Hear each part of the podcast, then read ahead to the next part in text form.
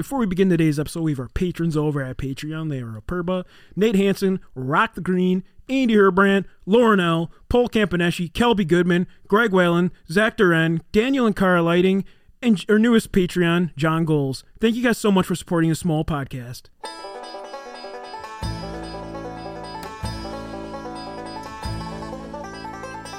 Hey, welcome to the Wisconsin Drunken History Podcast. We are your hosts, Eric Sturgeon. And I'm Russell Sorry. This podcast is about all things Wisconsin history, music, culture, and beer. Although we don't often use strong language, the content is not intended for young audiences, so listener discretion is advised. If you love the bluegrass music you hear in this intro, please check out Dang It's from Madison, Wisconsin by visiting their website, dang-its.com. Now on to the show.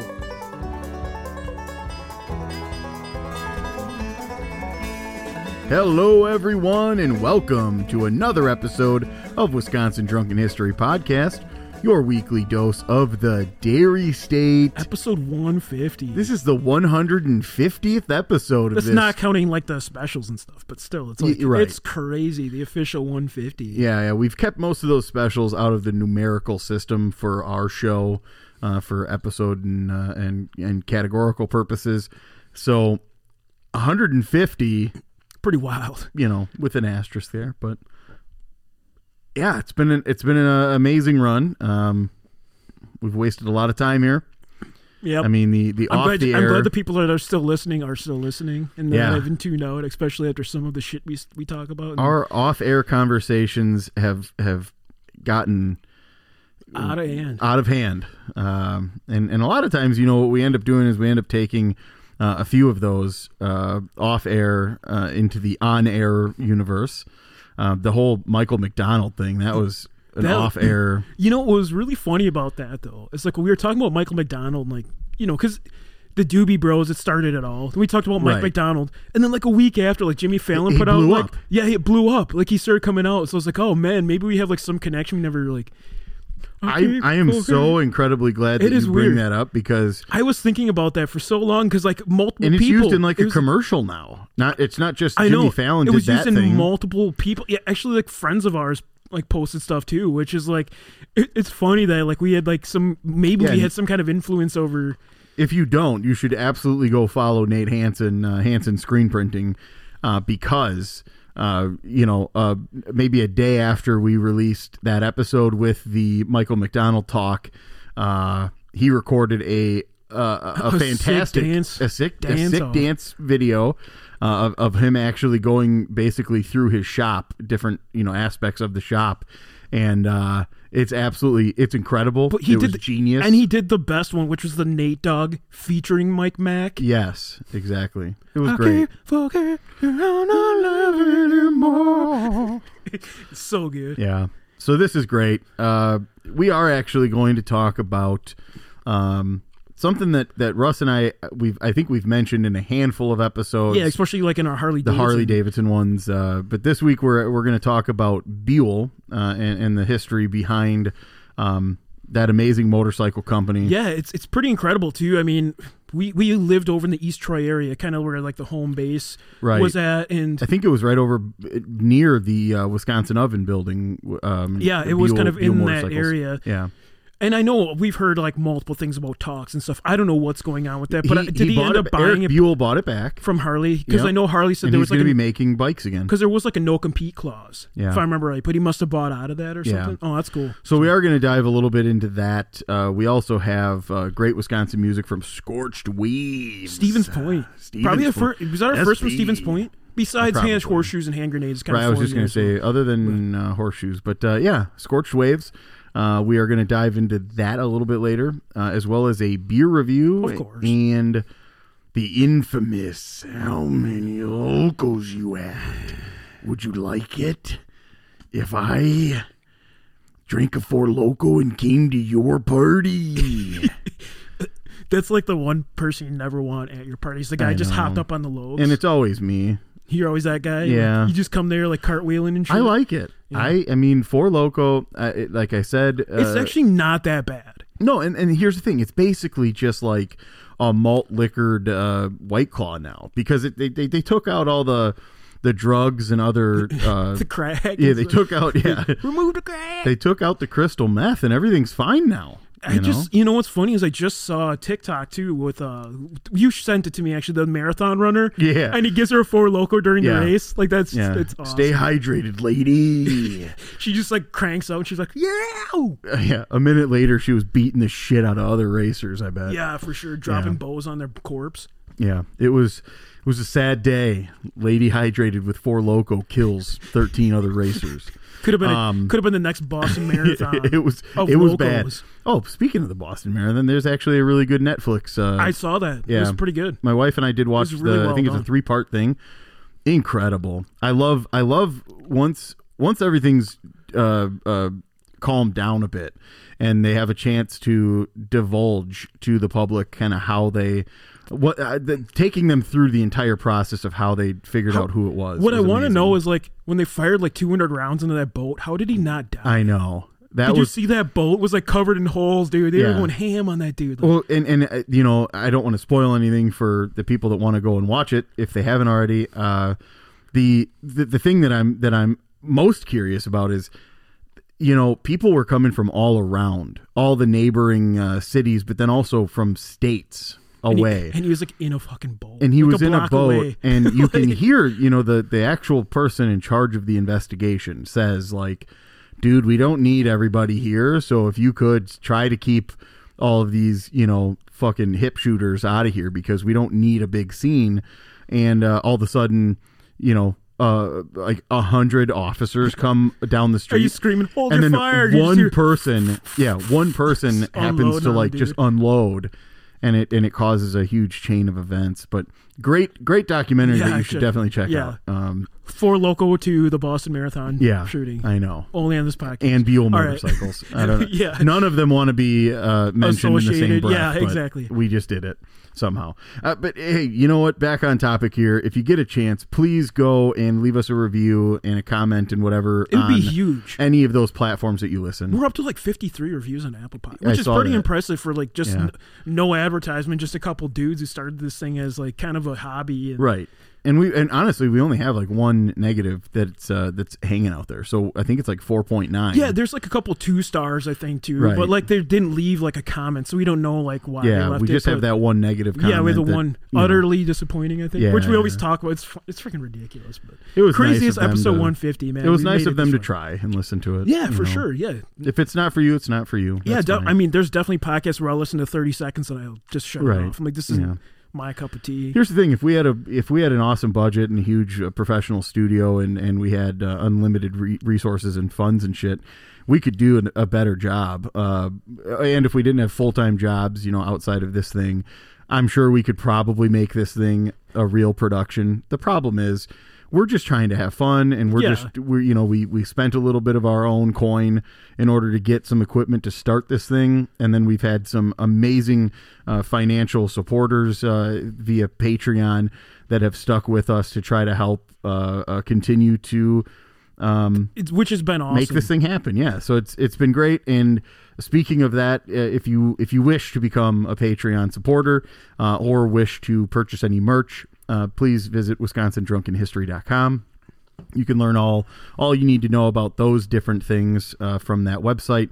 And uh, like I said, we just really appreciate anybody who's given us a chance and and clicked on the podcast, uh, listened even for you know 15 seconds, and then decided it's not for me. not for me or listened for you know half hour to an hour every single week and uh and and love it we we appreciate any any of those uh, uh, uh, varying degrees of, of support. As, so you know what I can say though, like especially for newer listeners coming on, like I think we kind of have like the sound and the format down. We really want to get back into the interviews, but a lot of th- a lot of times it's scheduling conflicts. We record on Sundays. COVID was great because everybody was Everyone in. was in, yeah. Nobody was doing anything, and now we've we've run into a wall where um, nobody's really available. on and then Sundays, when especially, are, which is like when we can Right. record and actually get into the studio and record where we're not busy with something or family or life or work or so. This is pretty much the time we have. Everyone's always weekdays, Yeah. and that's pretty much been the killer for getting interviews on the show lately. Yeah, because uh, you know, uh,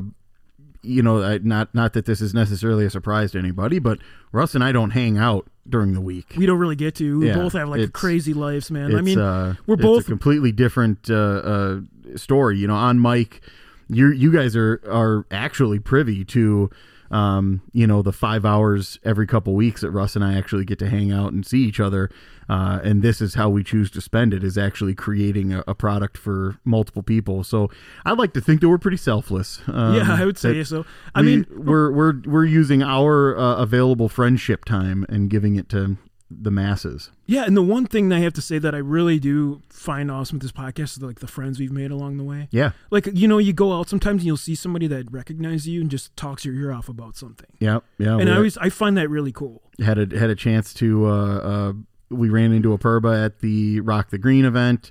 Um, she's been super supportive since yeah. the beginning. I mean, like she's basically a friend of our podcast now. we you know, talked to we, we talked to her and her fiance for probably an hour about Uh, like stupid stuff. yeah, like, just you know, like fun. music and like Yeah. really just stuff and life and yeah, it was it's, great. it- it's awesome, and like that's what I like the most of the friendships we've made, and I really, I really appreciate everyone. Like some of the music, like even um, Greg Whalen, who gave us some of his music Oh, to play yeah. on here, which, dude, incredible stuff. Greg has has not only you know provided uh, uh, financial support for the podcast, but also uh, has written in about ideas, uh, gave us Music. uh, the music uh, suggestion. Uh, I mean, it's just it's amazing uh, when when we did when we did finally gain some sort of a, a real following. Uh, those individuals uh, that have been with us, you know, since the beginning are are just all in. They they really enjoy it, and and they're um, they're really supporting us in, in a lot of different ways. And like the companies and friends too that we've made friends with, uh, like Yeah, Koss, Koss. has been a friend of ours. Uh, Milwaukee Chip Company.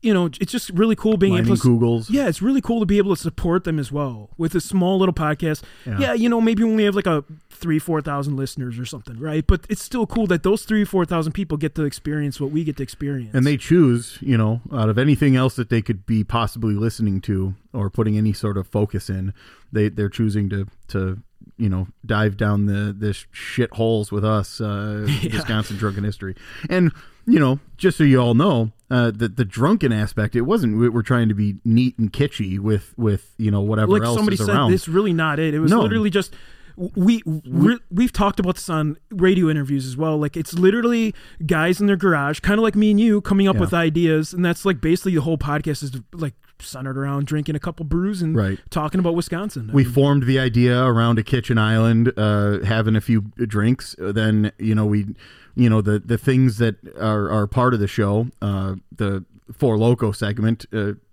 at being one of them, was a thing that was, it was an formed drunk. Yeah, it was an inside joke. And Um, so that's where the really the drunken aspect comes into it. We do enjoy a few libations while we're recording, uh, but that's that's uh, that's all a part of that whole level as well. You know, it's it's uh, drunken history, not um, it's not you know drunk history. The show that's you That- know, and, and but- that's like what I like after we kind of started doing this. Like I thought about it because I didn't even really put the two and two together because I had never really watched drunk history. I've never even really seen it to be honest. I don't It's- have it's a Comedy, Comedy Central. Central thing, right? Uh, yeah. I don't have Comedy Central, so I never even seen it. But you know, somebody brought it up to me, and then I looked it up, and I'm like, oh well, I didn't really consider that. No. It was more just we had already bought the the you know website licensing and yeah, and, and like me and you were literally sitting in a kitchen just getting drunk and talking about some ideas of what we could do, you know, Yeah. with music, with the podcast, with the locals and making jokes. I mean, that's just kind of what this Yeah. podcast is, is just me and you basically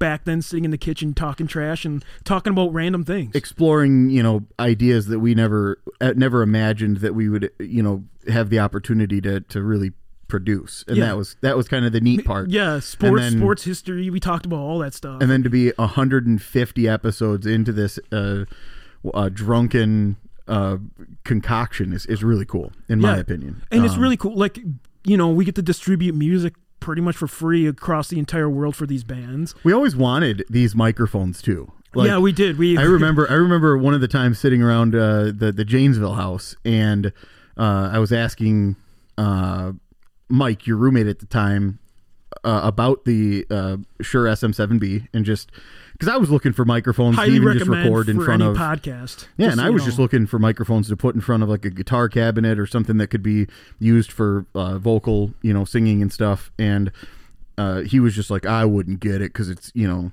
it's just, you know, that's like the flavor of the week. Everybody wants it because it's, you know, got this history or whatever. But it's not worth the, you know, four hundred dollar price point or whatever it was. And uh, eventually, now here we are with these big honking ass, you know, mics. To be honest, compared to like some of our early episodes, like you can tell the quality's better though. And we we very quickly made the transition uh, to to nice mics.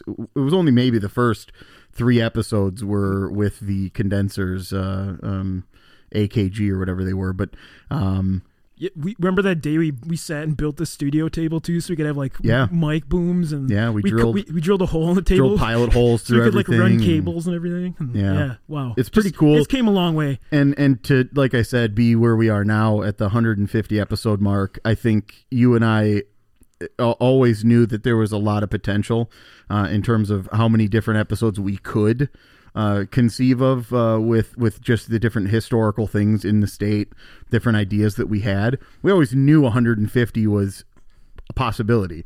I don't know that we knew that it was probable that we would make it this far because let's face it. I mean, uh, it's it's tough. It's tough to do anything very regularly and and uh, and want to do it. So Yeah. especially hobby wise, you know, I'm sure every single one of our listeners has some sort of hobby that they do with some sort of regularity. But it does it takes a you know a lot of uh, discipline and and and motivation to do it, and that's I think been a really cool thing for us here at Wisconsin Drunken History, uh, for you know Eric and Russ. It's been a um, a hell of a ride, and we really enjoy doing it. And we're really honestly so thankful that there are people out there listening that really allow us to uh, continue to uh, have that motivation and, and sense of, of, of need for that. So thank you all uh, for helping us grow to this point. Um, let's go ahead and jump into Buell Motorcycles. We already mentioned uh, Eric Buell, who is the uh, the namesake of the company. He's the one who is kind of the original research and development and CEO and, and builder and mechanic. Yeah, I mean he's pretty much the uh, one man show. And actually, the story starts in 1982 when the Harley R&D engineer Eric Buell decides to jump ship and start working on his own race bikes. And again, surprised by the NDA not existing at this time because that's a total compete clause. right, right. Like 100%.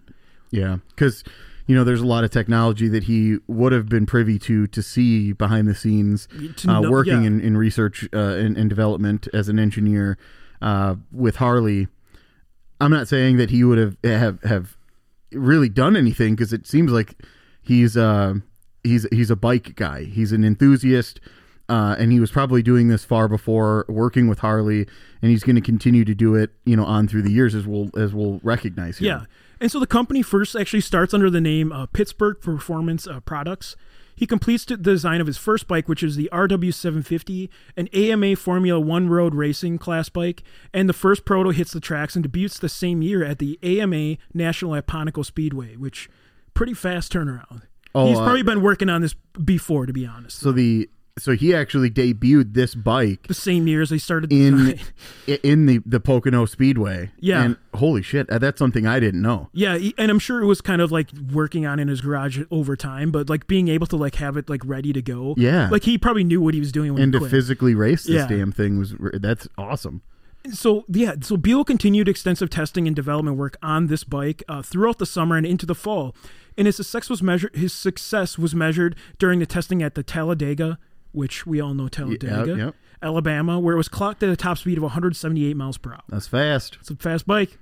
You can't have seven kids and go 178. yeah, you can't put a two by four out the back and have seven kids on her. So, development on the RW750 continued through 1984, and production version was released in the fall.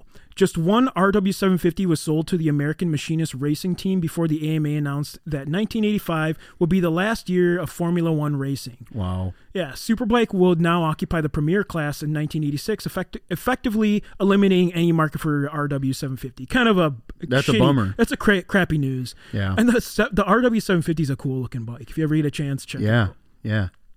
Crushing news is that may have been, um, you know, kind of daunting on the task of Eric himself, Yeah. who viewed the rule change simply as a setback. And he went back to work, re- refocusing his dream at the time, aiming squarely on the goal of creating the first world class sports bike designed and assembled in the USA. Tapping his knowledge of the wor- uh, works on the racetrack and his experience as Harley Davidson engineer, Eric designed his first entry into the sports bike market, the RR 1000. Powered by a Harley Davidson RX 1000 engine, the rigid and lightweight chassis incorporated a rubber mounting design, which became a patented engineering feature of the Buell sports bikes. Sure, and I can imagine that that would help. Um, I don't know, soften the vibration of the motor. When you're going that fast, if you've ever been on a ski- skateboard going even 30 miles an hour and you get the speed wobble, sure, there's shit coming out of your pants. Like, could you imagine a bike having a speed wobble? Like going Yeah. 178, like if you crash, you're pretty much screwed. and this is a you know this is a big undertaking. You got a guy who you know is creating these things. Um, obviously, there are there are prototypes that exist that he can kind of mimic, but at the same time, he really is trying to engineer um, this RR one thousand uh, out of his own mind. You know, Yeah. Uh, this is all him handcrafting this this sports bike, and can you imagine you know like like we've seen uh, you know with a lot of different uh, uh, areas uh, uh, like airplanes you know can you imagine being one of the first people trying to build one of these things Right. how dangerous is that I know. and same with this with this you know harley davidson xr 1000 engine that you're packing into this thing that you've created um, that's wild to me. Uh, and, and the fact that he's you know brave enough then to you know go out and test it himself and and ride at speeds of you know 178 miles an hour that's Have you- nuts Have you ever seen those guys crash on the sports bikes where like they have so much ass padding, but it wears it's like two inches thick of leather and like and one some- crash can it just eliminate like that skins it right to your ass yeah cheeks. I mean, like because that's their insane. their body you know and uh, obviously an object in motion will stay in motion right. the friction, man, that's what's slowing them Right. down. The And- coefficient of friction, if you want to know in weird terms. But and if you and if you spill it on one of those and then your body is still going 100 miles an hour uh, on the road i mean it's it's going to chew through that shit pretty easy um which, yeah, I mean, like basically your pa- your pants are your brakes. I mean, at that point when you're going oh that, it could. It, and I mean, those people are going 100 miles per hour. Imagine you have to slow down 100 miles per hour hitting I skinned right through my good levi's There goes mom's the gonna be so mad have no ass after that. You'd be freaking pancake ass in like two seconds. Yeah. You know? 178 miles an hour, your ass you're gonna gone. have dude you're gonna have beef jerky cheeks Oh, for yeah. sure i mean you got some skin Bacon flaps. Yeah. so you got like somebody cooking hmm smells like jones So Buell Motorcycles also utilized the engine as a fully stressed member of the frame and the use of a rear suspension mounted beneath the motor with a shock operating in reverse of the conventional compression bound rebound practice capped off first Sure. ever the all-American sports bike. A total of 50 RR1000 models were produced under the name of the Buell Motor Company during the 1987-1988 season, depleting the remaining XR1000 engines. wow that's yeah, it's actually stepping really, up really some cool. production on that. So- yeah you build 50 of those um you know for that season that's amazing Yeah, so and Eric saw the next generation was the new uh, 12 uh, 1203 cc Harley Davidson Evolution engine as an opportunity to continue tuning the performance and handling qualities of his bikes. He began redesigning the chassis to accommodate the 1203. The resulting RR 1200 model was introduced in 1988, and 65 were produced for sale through 1989. That's a that's a huge. I mean, sixty five bikes hand built. Yeah, and like I want to say, if this episode could have been split in a couple, but I, I wanted to cover kind of everything. Is Yeah, it, it was kind of referencing another article which I found really fascinating. And there's so much information on there, and I think I want to deliver all of it to you guys. So this might be kind of a long episode. It's our 150th anyway, anyways, right? So let's let's do it.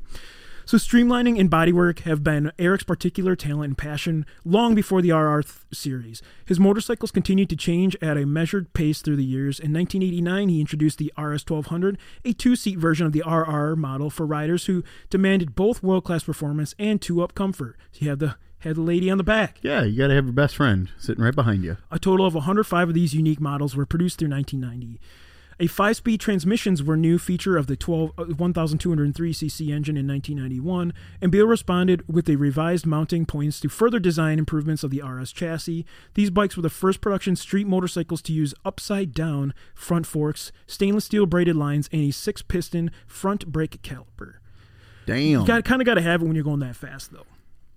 Yeah, fast. As Buell motorcycles were refined, the company's manufacturing capabilities were expanded. In 1991, Buell Motor Company not only designed bodywork, but it also produced a new composite and paint shop. The result was a greater, greater quality control and improved design flexibility. As companies grow, they kind of do that, right? Like you can bring more things in house. I was just going to say, if you, bring will. more sh- more stuff in house, uh, When you got really that cash. eliminates really eliminates the the quality stuff that you might have seen in previous you know manufactured uh, motorcycles. You bring paint and and uh, other bodywork in house. You have now the total control of cost, right, Which is and and and the actual quality of the product itself. You know, A single seat version of the RS 1200 was introduced in 1991, dubbed the RSS 1200, a and it won an as enthusiastic approval of the motorcycle press for its lean, clean lines. A total of 40 units were built between March and August 1991. Combined production of the RSS and RS models totaled 325 through 1993. wow. Yeah. And in 1993, Harley Davidson kind of saw this like, oh, wow, this is a great opportunity. Let's team up. And they became a minority partner in Eric's company, acquiring 49% of the company. And the name was changed to Buell Motorcycle Company instead of the Pittsburgh Performance. Sure. Well, and he was going by uh, Buell Motor Company Mm-hmm. for a little while too. So um, the, the the change to being Buell Motorcycle Company really locks you in. Like you you know you make motorcycles, not just motors and and and other you know things that could be underneath that that umbrella. So Harley Davidson becoming a minority uh, uh, shareholder at forty nine percent is uh, pretty significant here. Yeah. And from then on, I mean, it's just, it's just a, a whole nother line of things. And we'll kind of talk a little bit about each one. But in 94, Buell introduced the curvaceous S2 Thunderbolt model. The motorcycle won rave reviews from the motorcycle press and is still known for beautiful lines and fluid design. A sports touring version of the S2T was added to the lineup in 95, and the new model was given the Rider magazine's Top Innovation Award. Together, the two models combined for a total sales of excess of a thousand units. I mean, a thousand units For just a small company, I mean, I mean- yeah, you just expanded to have, you know, paint and stuff inside, uh, in, in part of the your company, um, and now you're producing, you know, in excess of a thousand units. Is And I mean, the, the company just continues to grow, which is crazy, which is really sad to see, like the discontinuation. because of it. now you know we're getting to the point where it's been about ten years. Yep. uh, 86 and now our next you know section here is about 1996 um, in 10 years you've you've effectively gone from 50 units well first of all one unit that Yeah. you used and then to 50 The 750 to then today's. to you know uh, over a thousand units uh, great production in that in that short span of time The next year brought the introduction of the all new 96 S1 Lightning motorcycle. The original Street Fighter, the S1 Lightning defined the whole new class of hooligan motorcycles. I think kind of like when they had like the cafe runner okay craze that was kind of going on too. I think this kind of fit into that. Yeah. Featuring minimal bodywork, a racing styled seat, exposed frame, and the centralized mass of the 12 1203 cc engine, exhaust system, suspension. The model was named Hooligan Bike of the Year by Cycle World magazine. That's a big victory for a small company Yeah. A redesign of the Thunderbolt motorcycle was introduced in 96 as the S3's Thunderbolt and the S3T Thunderbolt. The models continued a design evolution of sport touring bikes. Together with the S1 Lightning, these S3 and S3T combined for 2,000 units. So the company doubled. holy fuck Yeah, from from 94 to 96 the company's doubling their production.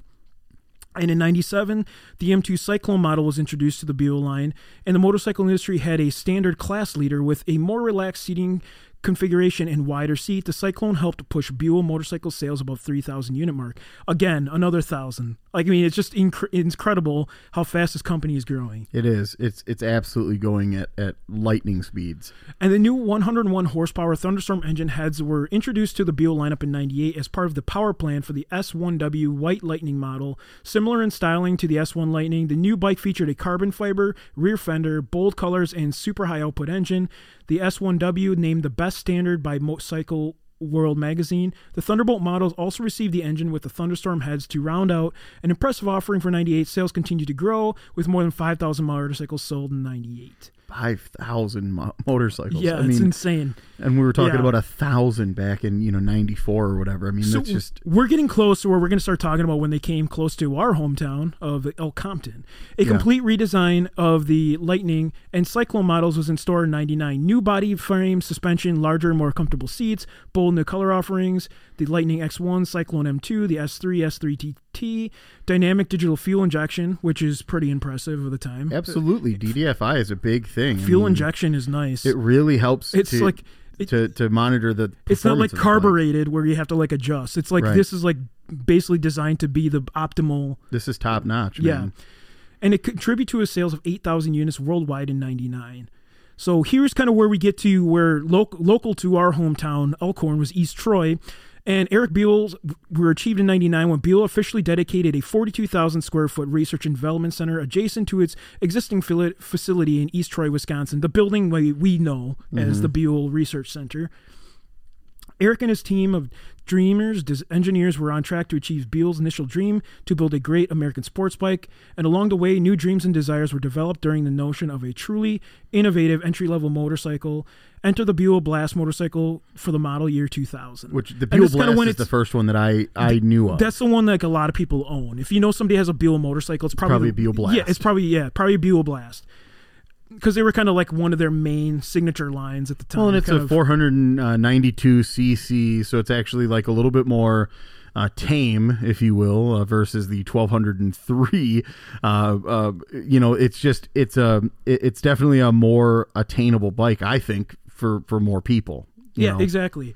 And so, powered by the new 492cc air cooled single cylinder engine, the Blast model featured an automatic fuel enricher system for easy starting, reduced effort clutch, molded in color body panels between two seats. Together, the elements help make the Buell Blast one of the most versatile and eye catching motorcycles to enter the cycle market in a long while. So much, in fact, that it was honored the countless awards of the Cycle World's 10 Best list and motorcycle motorcyclist motor, uh, motorcycle of the year list, along with returning to the X1, M2, S3, and S3T, which we talked about previously. The Buell motorcycle sales increased to just over 10,000 units. Wow. And I a mean, lot of times, a- those are the ones you kind of see where they had like the really sharp, like like lime green colorations. Mm-hmm. Like those are just incredible bikes.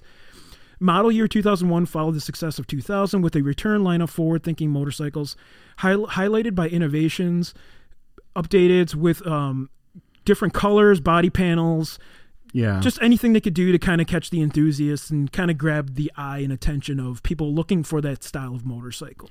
and and and honestly, in this time too, you're you're seeing uh, uh, increased efforts, you know, towards uh, durability, and and they've really improved not only that styling to really catch people's eyes, but then the the durability of it as well is is a huge focus at this time, uh, and trying to make it uh, uh, a, a really a really nice bike, you know. Yeah, and, and they continue to just continue to grow in their East Troy facility and making multiple bikes.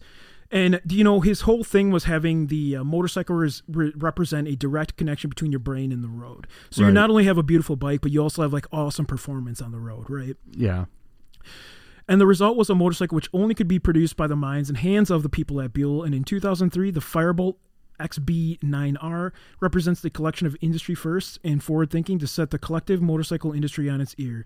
A multifunctional, extreme lightweight, all aluminum frame combined with the functions of traditional frame and fuel tank integrated into the frame itself. Another bike you probably have seen as well for Buell. Yeah. Yeah.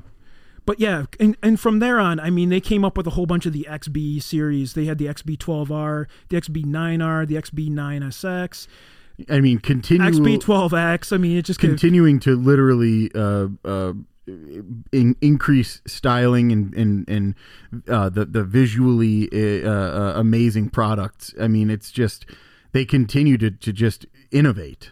yeah, and they actually had the so what we talked about was the cafe racer bikes, which were kind of a big thing in like the you know late 2000s, mid 2000s, the cafe runners, and they came up with an, uh, the 1125 CR. Which joined the 3XB Lightning models as Buell's street lineup, kind of the hooligan bikes as we talked about the cafe Yeah. runners. And yeah, I mean, the company was just been incredible. And, you know, what's unfortunate is on October 15th of 2009, Harley actually announced that they were going to discontinue Buell motorcycle line, which was kind of a big upset for Wisconsinites everywhere. I mean, we are pretty Right. proud of this sports bike. And, uh, it ended actually on October 30th of 2009, and the limited number of 2010 Buell motorcycles produced went on to fire sale, and they sold out every one very quickly because people wanted to own them before they're completely gone. Right. The last Buell built went to the Barber Motorsport Museum, which if you want to go visit it, go check that out. And the Buell Motorcycle Company that was founded in 1983 by Erik Buell produced more than 135,000 motorcycles over a 26 year period. And I know Erik Buell is continuing um, with some development and stuff like that, just a non compete clause. But Eric, you were saying that they're talking about Yeah, so- announcing coming back with the Erik Buell name and the Buell Motorcycle Company. Yeah, so he basically bought everything back and is now, you know, that that kind of sole name for it. And I think 2025 is going to mark the first uh, production year uh, of new Buell motorcycles. So, um, I'm looking forward to it. I mean, I've always like I like their bikes. I really like the cafe style, kind of the hooligan bikes, if you will, like for cafe running. right, and and they they have such great. Uh, such great style, uh, the the Buell uh, bikes that you've seen in, in years past.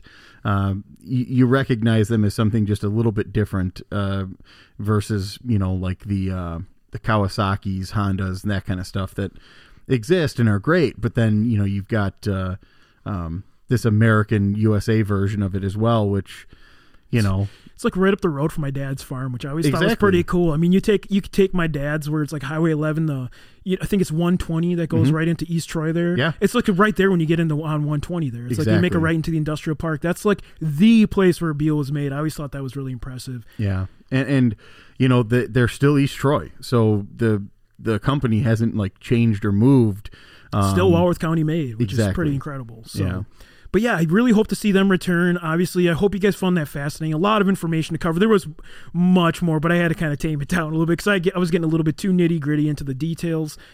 Um, Yeah. if, if they do come back, I hope you guys get a chance to pick up a Buell. Yeah. Or if you have a Buell, send a picture because you don't see them too often anymore. Yeah, yeah, I would love to see a- any of you that are, are listening. Uh, if you if you've got uh, any any pictures of the ones that you own, uh, that would be awesome to see as well. Um, and then let us know if you're planning on pre-ordering, uh, you know, a new one when they come out. Yeah, you know, if you guys know Erik Buell too, I'd love to have a conversation with that guy. As an engineer and an aspiring inventor myself, like Yeah. he's just cool that he like just left. He's like, I'm just gonna do my own thing. I don't want to do this anymore. I Yeah. don't- I don't want the nine to five. It's like I want my own thing. Big change to make. yeah, it It's is huge. decision. It's a huge jump. Yeah, I mean, that's like for most inventors or designers or engineers, it's like that leap because you have so many other responsibilities is like a way too large of a leap to take. yeah, yeah. But the fact that he did it and made a successful motorcycle company right on Erik Buell, Tip of the cap to you, buddy.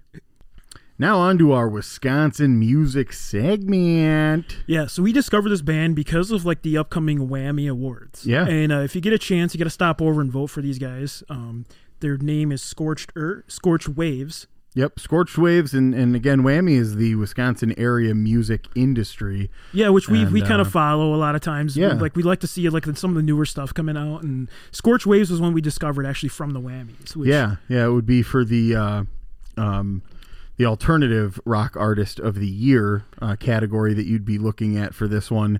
Um, and again, it was just sort of a hey, that's a name that we that we didn't uh, necessarily recognize from some of the other bands that we've had a chance to see this year or that we follow, and uh, just you know by chance pulled them up, got them on uh, iTunes. And uh, ended up purchasing a few songs because it's it's great stuff. It's cool from Stevens Point too, which I thought was really cool. Obviously, the home of Point Beer too, and Yeah, UW Stevens Point, and like their music is really cool too. It kind of fits in with like the alternative music we really liked growing up, um, like the Bravery, the Kooks, the Strokes, the stuff we really got into pretty heavily. absolutely. And I think they do a really great job, and it's it's awesome that they come from Central Wisconsin, which just making awesome music, right? Yeah, yeah, and and I uh again just you know, I love the fact that we do have a thing called you know like WAMI too to um uh, to highlight and, and shed uh, some some much needed light and attention towards you know these uh, these independent artists that come from the state and and that you know maybe you wouldn't have necessarily otherwise heard of them.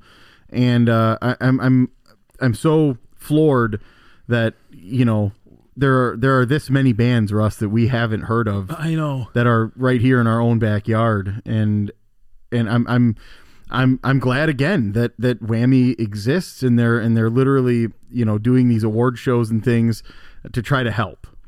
One really cool thing I was talk- talking to Eric about is uh, Finnish last names. You don't really see very many Finnish last names unless you're in northern Wisconsin. Right. Um, and I the bass player has a pretty sweet Finnish last name. Yeah. I have to say right away, like that's pretty rad. You don't get to see too much, like especially in the southern part of the state. There's not a lot of Finnish. Right. Like if you see my last name, you think I'm like Indian. You know what I mean? Because they don't really understand what it means or Sure. the last name in general. But I thought that was pretty cool. Just another, just another perk for me why I like Just these another, guys. Scorch Waves is ticked, you awesome. know? Yeah. But again, yeah, Scorch Waves is like a really cool band, um, Central Wisconsin. Eric, what do we have for the song today? So it is so much left, and it is the uh, the single actually uh, for for um, this was back in 2020, and uh, this song just happened to to I think stab both of us the right way and uh, and gave us good vibes and um couldn't couldn't basically say no at that point. And it's hard to like showcase a band with one song because we listened to quite a few. I think this is the one we kind of kind of both agreed on. I kind of like the uh, upbeatness, I guess, as you would say. You know, it's a Sunday. You got to have like that jolly vibe going on. You got to work tomorrow. you got to so- start the right yeah exactly you got to start it off right on sunday because otherwise it, you can get too into the uh, the the Monday blues already, you know. So the the Monday blues always begin what Sunday at like seven. Yeah. Oh. That's the problem is you don't want to get that going too early. So you got to start the day right. And uh, I'm telling you right now, we're about to kick kick you guys into the right gear here. If you're listening to this uh, Sunday morning, right when this, this is released, you're welcome because Scorched Waves, so much left, amazing song.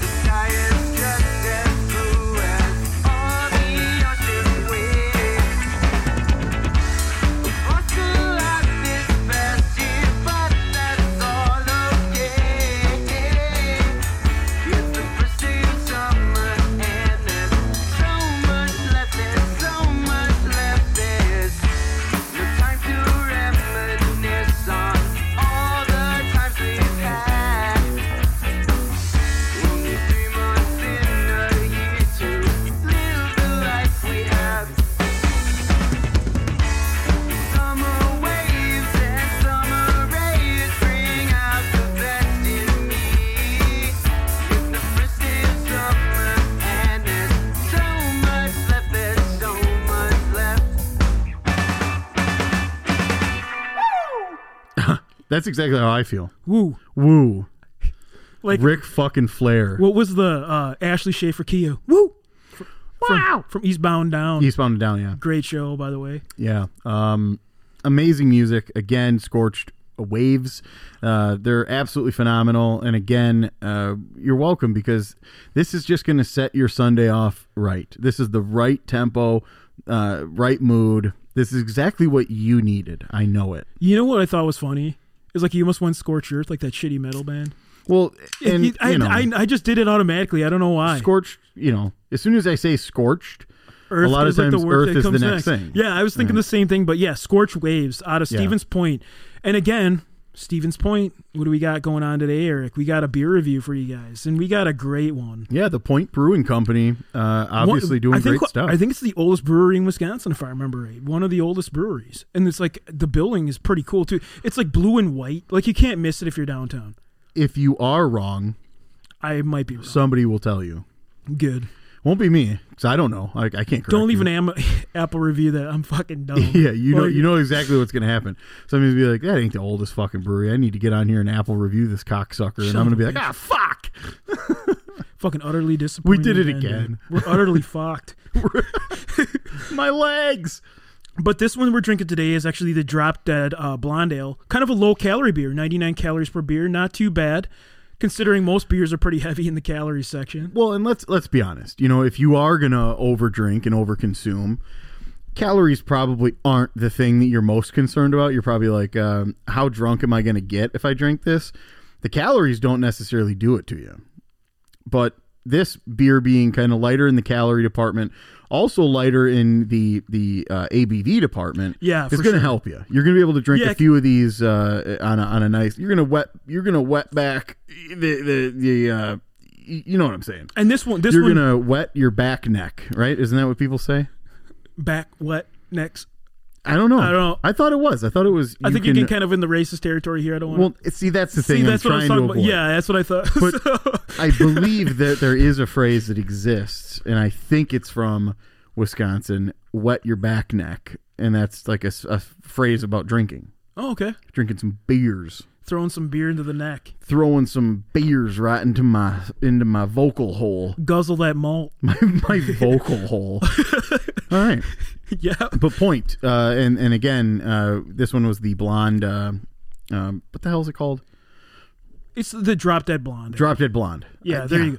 I mean, Drop Dead Blonde. i almost man. said drop dead dream Oh, you went. You went to the old band. the old band Wow. So yeah, this one like again has a hint of honey, um, really good, smooth, refreshing, low calories, and actually, you know what? This one's kind of more of a sessiony beer. It's only three percent, three point eight percent ABV. that's why i was saying you know if you're if you're looking for something that's going to be an all day uh, uh, sessionable beer I, I don't see why you wouldn't pick this it's delicious and it's light Yeah, and this one actually has some pretty cool hops. Actually, I've heard of cluster hops, but I've never heard of the Australian summer hops.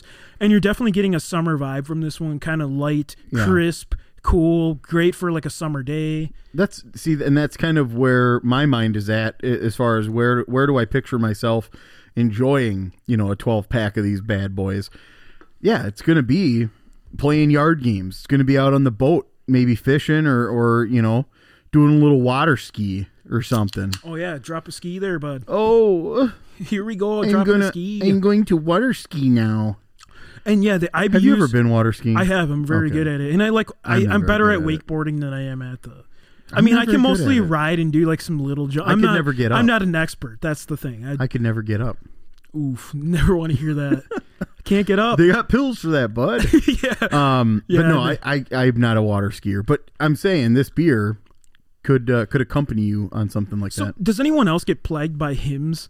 Like, I don't like I It happens every day. on Facebook. Like, it's like, dude, my dick works, dude. I don't need Yeah. this. Like, I think they're just trying working. to target you for like in a couple of years. Maybe, yeah. They're like, I mean, yeah, I am getting up there now, like in my mid 30s. So, like, maybe they're like, you're, we're thinking you might not be getting rigid anymore. yeah, your hair's gonna be falling out and your dick's gonna be limp.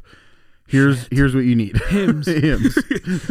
But yeah, this one's very malty, uh, low on the IBU scales. The IBUs are actually only eight, so it's like very low on the IBUs. It's mostly the maltiness coming through, the hint of honey, that very summer feeling. Yeah, Drop Dead Blonde.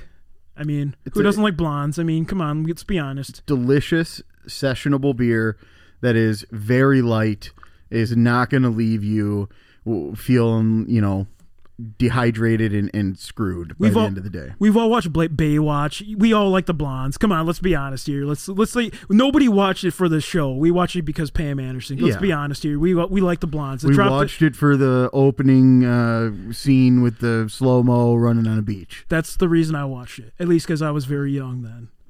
Yeah, David Hasselhoff is one good looking fella. You were looking at his Jones flopping. he, he was not very funny, but uh, uh, very German. Was he packing a Knight Rider in his pants, man? Yikes! I don't know. The Germ the German Blitzkrieg Bo. Is that what they called him? the German Blitzkrieg dude. He's two pump chump. I don't know for sure. I was making shit up now. I'm just throwing shit up. He's he's fucking hassling me, dude. Yeah, ugh.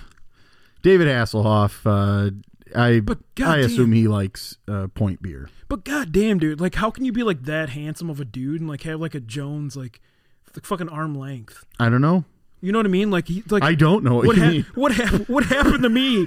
What the fuck, mom? I'm not sure what the hell you're talking about at this what happened to me, mom? David Hasselhoff enjoys Especially in the winter, nut- point winter beer. especially in the wintertime when you're working with a walnut. Like you're like, ah, goddamn. Like I hope nobody. You're a sees me. walnut farmer. I was like, I hope no one sees this shit. It's just cold, and just run away into yeah, the the. Seinfeld episode. It was I was in the pool. yeah, for sure. Yeah. Well, I uh I I'm gonna I'm gonna I've- drink a few of these. I think we need to take a time out here. We're getting too ridiculous. But Yeah. again, point beer. We've uh, had a few too many point blondes. yeah. Yikes. I had enough Baywatch blondes in my life.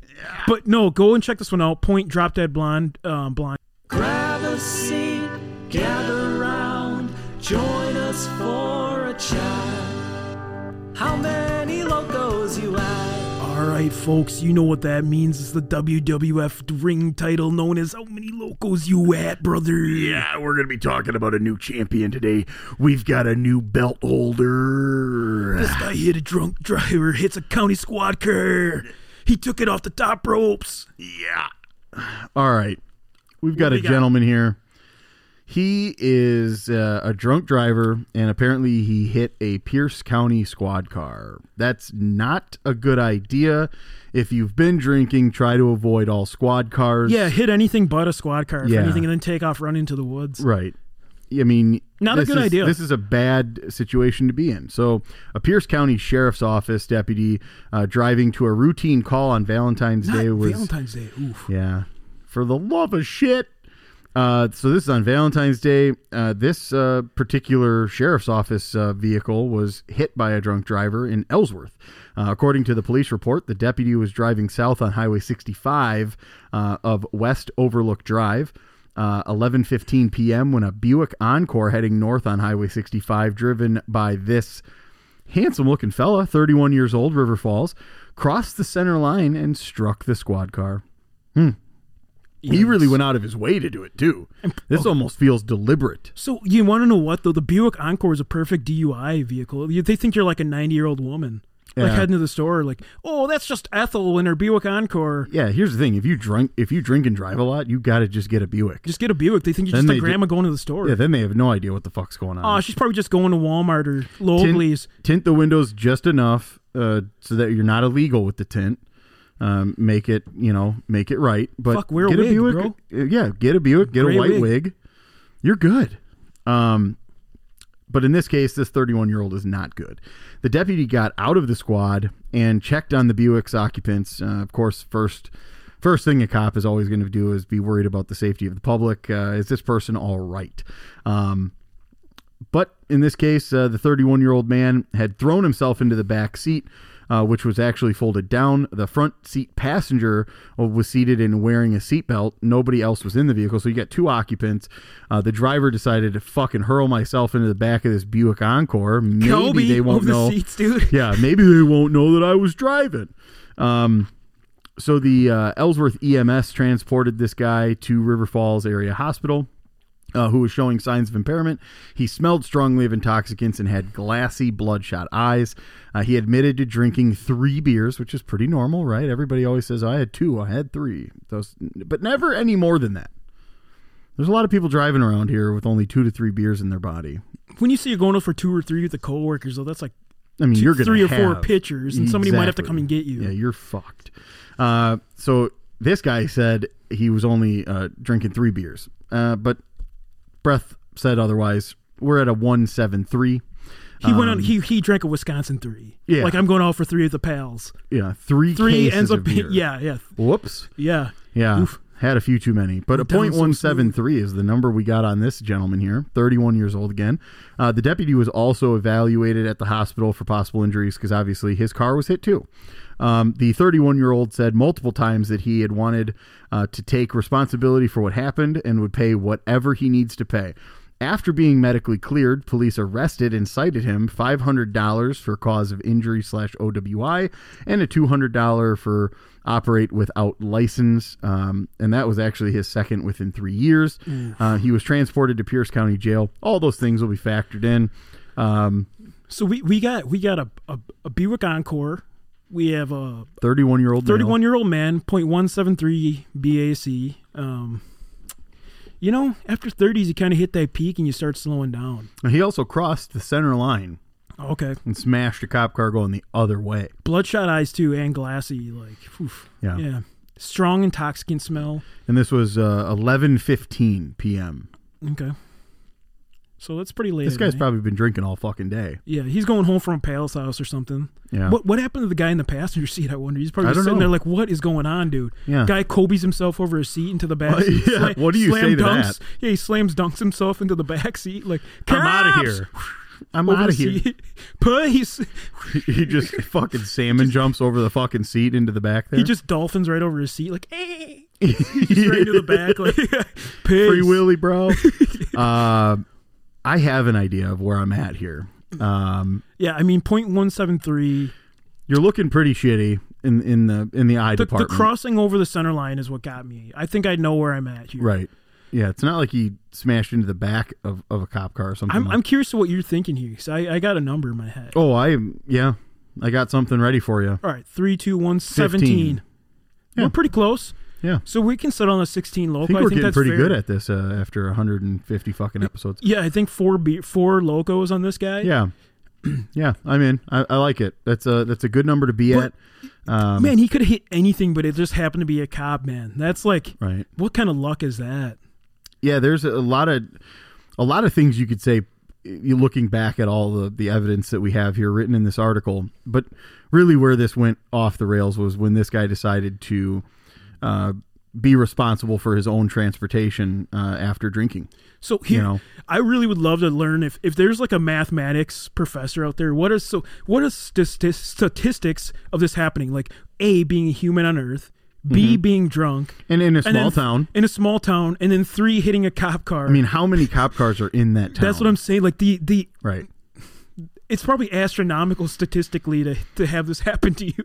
I'd say, I mean, it's probably not up there with like you know your your odds of getting hit by lightning or something, but it it's it's crazy that this happened. Just, you know, just thinking about all the all the things that compiled You into this to this drunk. happen. Yeah, just you there has to be a cop near the you. right time to be on the road. I mean, and you threw out the ability for it to be like on the same side of the road because now you're hitting them no matter where they're at. I but mean, it's as much as. I, I really disapprove the Buick Encore, if you if you go in DUI and you're going to drink and drive, that's like the least suspicious vehicle. So points Yeah. on, points on that. Like I hate to ever do that and say that's the positive thing, but really in this case, it kind Buick of Encore, you gave yourself a shot. Yeah, you definitely gave yourself, gave yourself a that's shot what I'm saying. That's that's what I'm saying. Uh-huh. like if you got a Buick, someone just thinks you're an old granny But- going to get groceries. Ah, I just had to get a couple things at Walmart. Yeah. You know, like I sometimes struggle to keep it within the lanes here, but you know, I'm doing my best. I'm 90. yeah, for sure. Uh, you, you gave yourself a shot with the Buick, but you totally shit the bed when it came to not fucking hitting things, and uh, you hit the one thing you really, really shouldn't have.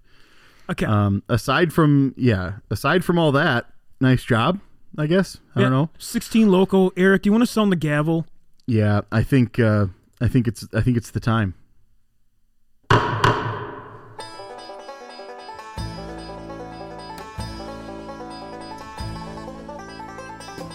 All right, that concludes this episode of Wisconsin Drunken History Podcast. If you enjoyed this vulgar display of Wisconsin, please like and subscribe on whatever streaming platform you prefer. And remember to hit the bell on YouTube to be notified when we release new content. Also, if you have any suggestions or ideas for future episodes, please send us an email at widrunkenhistory at gmail.com or head over to our Facebook and Instagram pages. Thanks again for listening, and remember, as always, Watch out for deer on your way home.